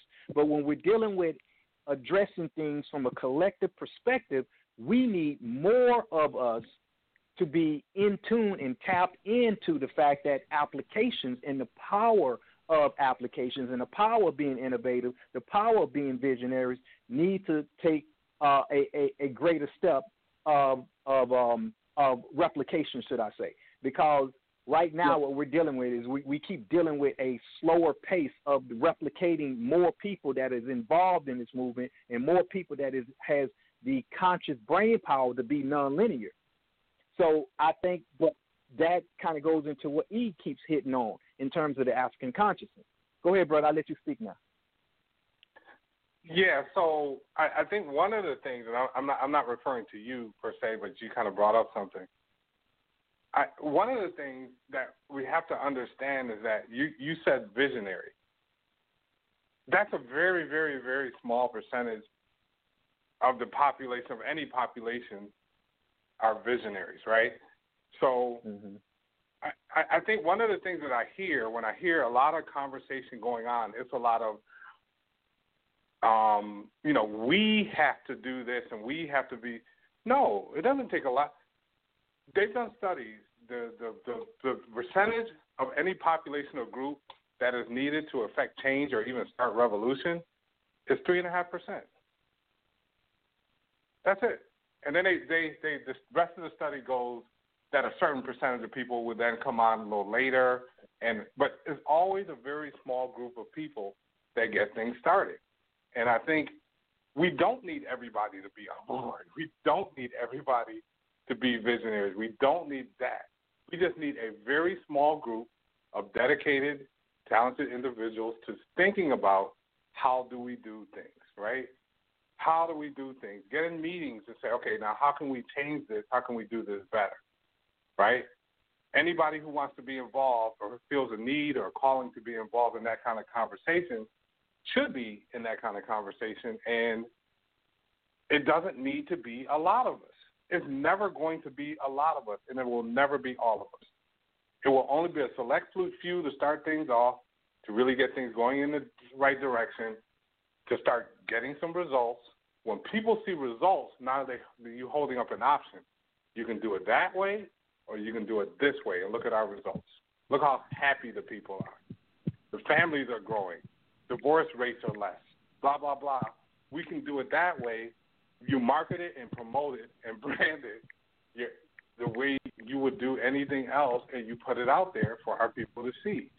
But it's only going to be a small number of people, and that's a good thing it's a good thing that you don't need the masses to get in and do everything, you know, to start things off, because you will have quite a time trying to get that done for a lot of different reasons. So it just needs to be a small group of dedicated people who want change, some of which are visionaries, to get things started and to move things along.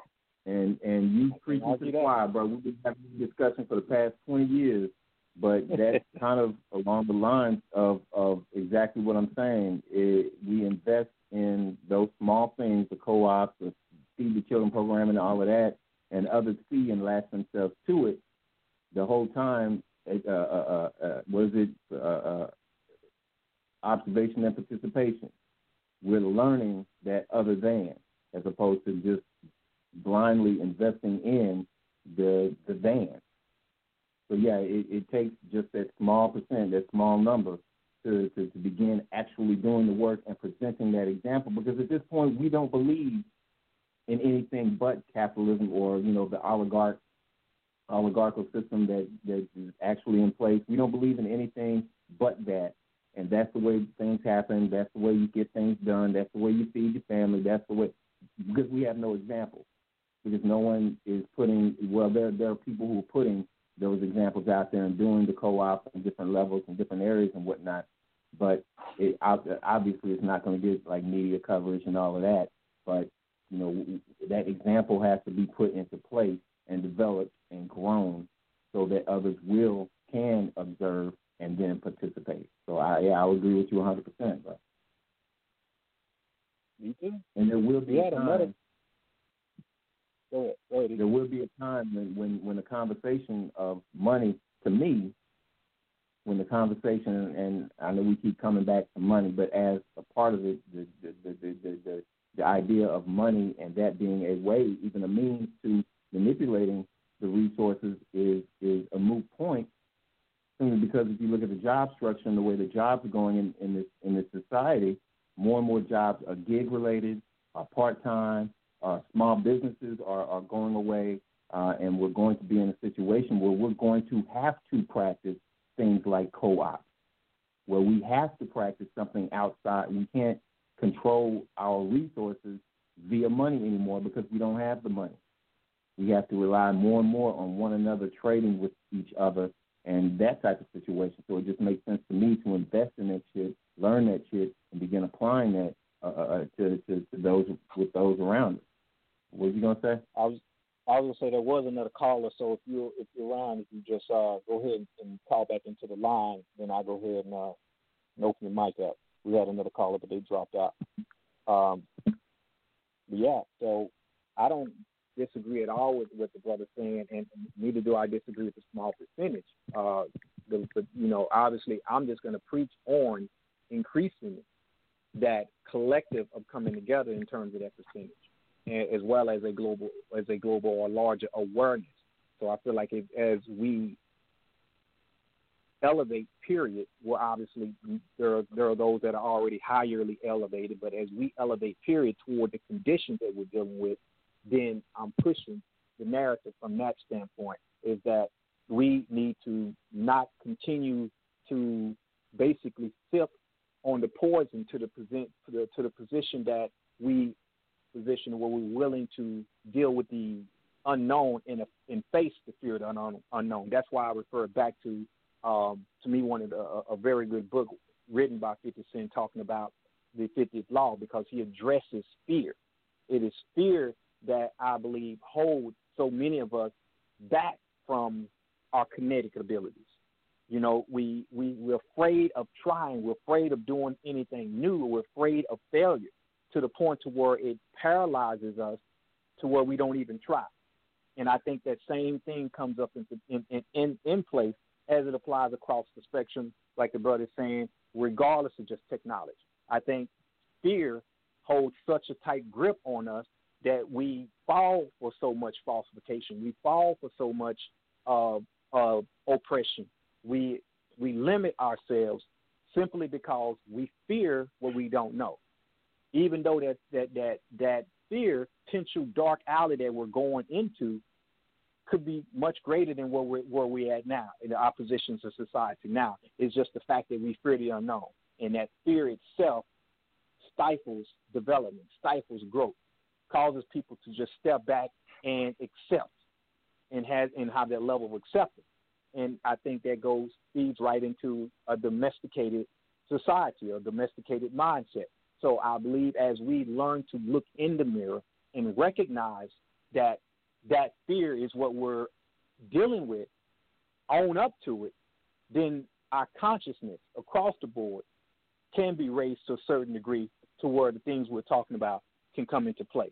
Now that caller just came back in, so let me go ahead and open the mic real quick um, to eight one two five. You're hot. Yeah. Hey, I'm here because I saw the headline about is capitalism good or bad, or or something about uh, something close to that. Um, I happen to believe in capitalism.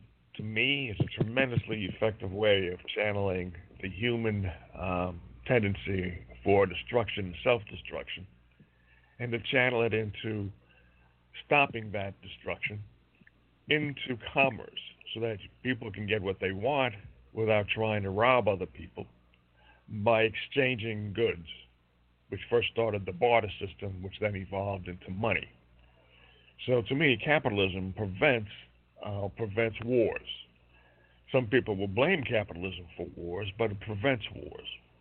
Now, the capitalism that we're experiencing today in America is not especially good. It's crony capitalism. Because in order for capitalism to be especially optimized, you have to have an honest judicial system. So that in case when entrepreneurs or people engaged in business um, try to cheat their customers or try to do something which is damaging to the environment, you need a means of making sure that they don't do something which is larcenous or destructive. But capitalism by itself, the philosophy, uh, to me, is a tremendous idea. Without it, people would there would be nothing but warlords roaming the countryside, just grabbing whatever they can get until they get into truces with other warlords. And then once they do that, they would eventually end up being capitalists anyway. So, what do you guys think? Well, I would say Um, that his, historically, you, you are 100% absolutely wrong. Um, this form of capitalism, whether we call it capitalism, this is what we're given as capitalism. They call it capitalism. I'm a roll for the time with it being capitalism. You don't have systems of control or manipulation is what it actually is in order to keep people from hurting one another. You educate and teach them to a higher self from the beginning, which is the opposite of what the system does. It teaches people to indulge in their very basic wants and desires so that others can capitalize on that. And indeed, as I said earlier at the beginning of the show, capitalism is based on private ownership and, and, and, and exploitation. You own something, you own a piece of land, and you let other people work the land, actually do the work, and then and you charge them an exorbitant amount of money in order to do that. You give them a little piece of the pie. That's capitalism. That's something that is antithetical to the human to, to, to the human nature, to our nature.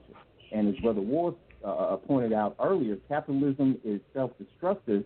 Uh, it, it doesn't keep people from being self-destructive. It takes the self-destructive nature of any people and spreads it out into a global situation. Because one of the key characteristics of capitalism is it, it always has to create a new area of want. It has to constantly create a desire for a new car, a new iPhone, a new house, a new this or a new that. It's going to eat itself up and burn itself out. That is the natural. If you study Marx at all, he talks about that being the natural progression of capitalism. It's going to eat up because we have a finite number of people on this earth.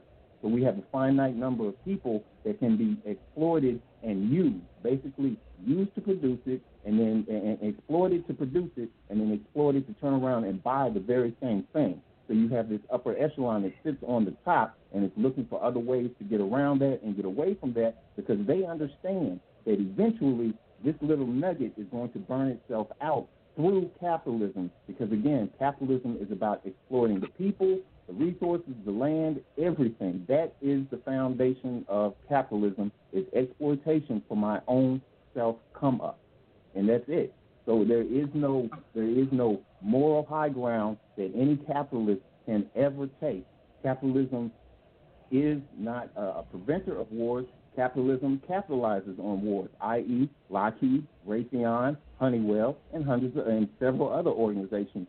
The reason we're in that this country is in Afghanistan, Iraq, threatening to go to Iran, trying to get into Venezuela, is for the money. It's for the capitalism. It's for the power. It does not prevent wars. That is absolutely erroneous. It absolutely can. Matter of fact, Eisenhower, in his last speech when he was going out, warned about this, the the the, industri- the military industrial complex and creating exactly this type of situation where people sit back and are making money hand over fist.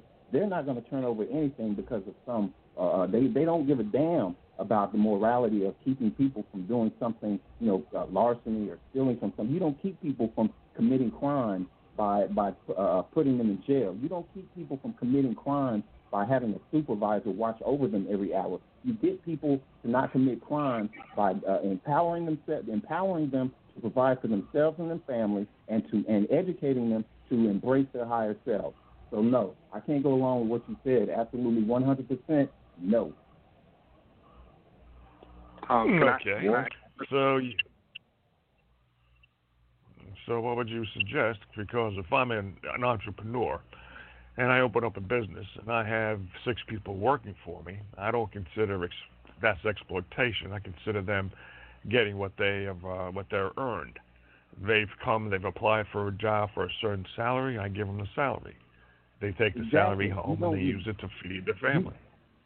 The fact the fact that And- you give them a certain salary means that you are not Yeah. negotiating a salary. In my opinion, it, it just let's just break it down on a, on a, on on on a hourly wage type of situation. Your uh, a person who goes into a job should not have an hourly wage given to them based on market value because that's what they'll say. Oh well, we'll pay uh, uh, uh, fifty cents more than what they pay in, in other places. That's bullshit because other places are paying a, a quote unquote slave wage. So you're paying 50 cents more than a slave wage. Bump that. If you're going to give somebody a wage, that wage should be based on that wage. If nothing else, should be based on what my rent is. What does it take to feed my family? What does it take to put insurance on my car? What does it oh. take for me to just live as a human being? And if you're not willing to negotiate So- those terms, then, then that's exploitation because you're in the position of power.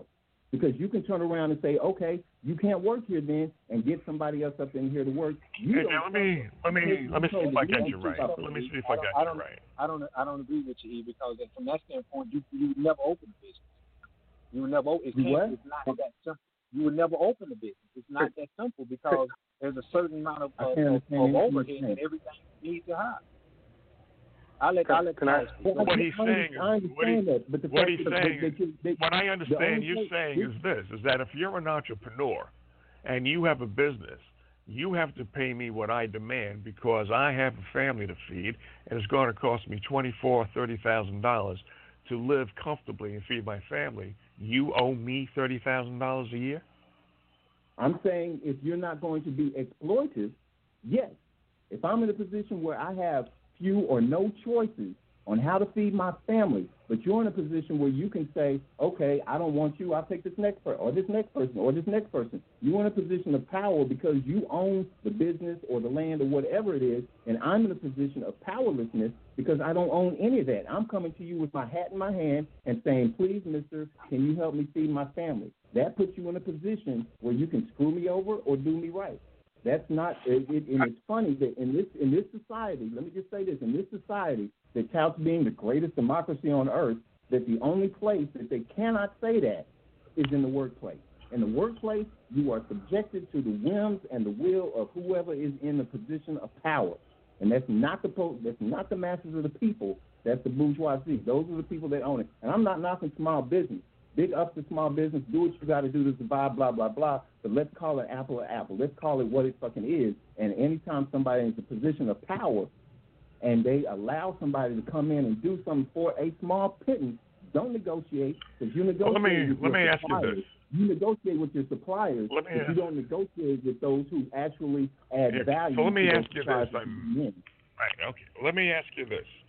I I don't have any skills other than being a dishwasher, but I want to make a hundred thousand dollars so I can live in a nice house, nice neighborhood, um, have two kids, and live live very well. But I don't have any other skills other than being a dishwasher. So you own a restaurant. You are you obligated to pay me the hundred thousand dollars because I want it? a person should be obligated to negotiate the way they would negotiate with their suppliers.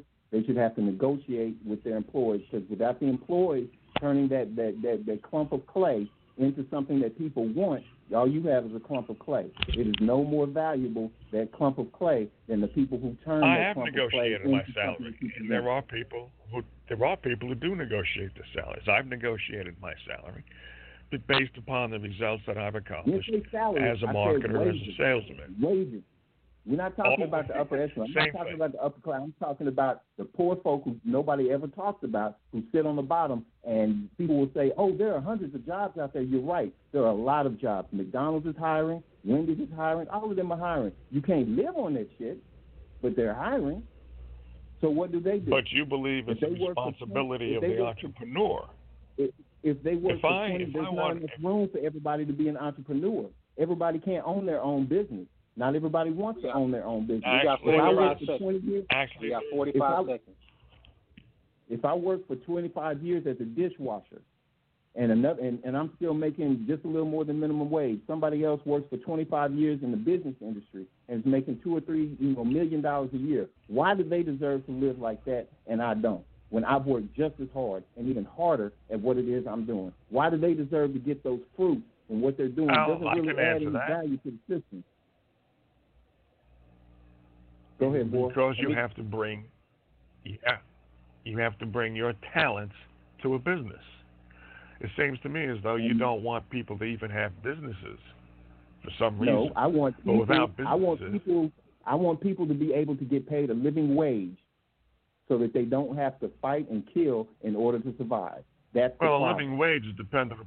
Up- Okay, living wages are dependent upon more than just negotiations between an entrepreneur and his workers. a living wage. It depends a living upon- wage is based on what I need. It depends to live. upon economics. A living wage is what I. With, with, with that, people, I do need to go ahead and uh, get ready to close out the show.